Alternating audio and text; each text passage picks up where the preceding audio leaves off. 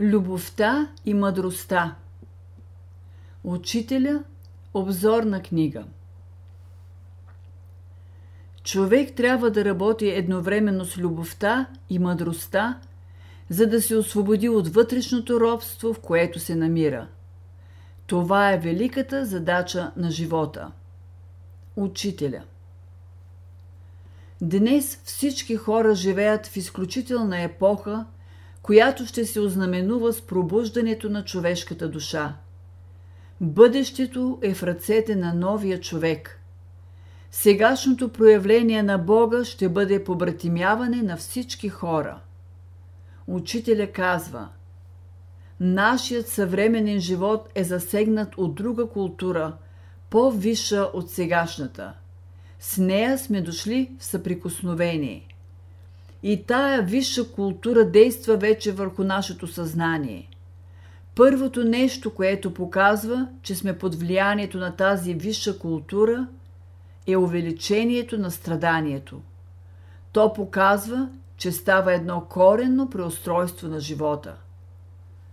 Мъдростта представлява дълбоко знание за законите в живата природа.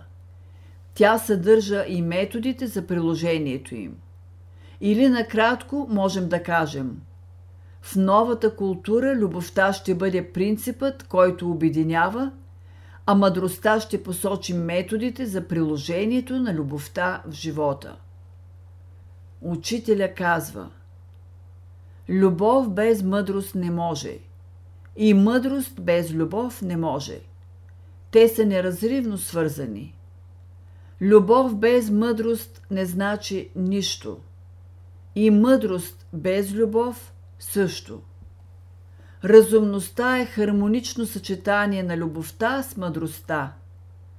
Някои проповедници ще кажат, че човек има нужда от любов, а не от знание. Някои философи ще кажат, че на жената трябва любов, а на мъжа знания. Това са твърдения, които не могат да подобрят човешкия живот – Човек се нуждае от знание и от любов. Виждаме последствията, когато знанието, мъдростта се употребява без да е развита любовта. Днес научните открития се използват за създаване уреди за унищожение, за изтребление във време на война. Учителя казва Всеки, който придобие мъдрост и злоупотреби с нея, прелюбодейства – Знанието, мъдростта чрез любовта ще се използва в положително, а не в отрицателно направление.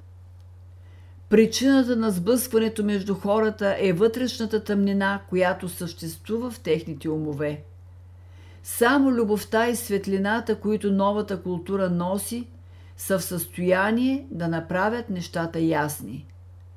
Когато те влязат в едно общество, учат хората как да живеят братски.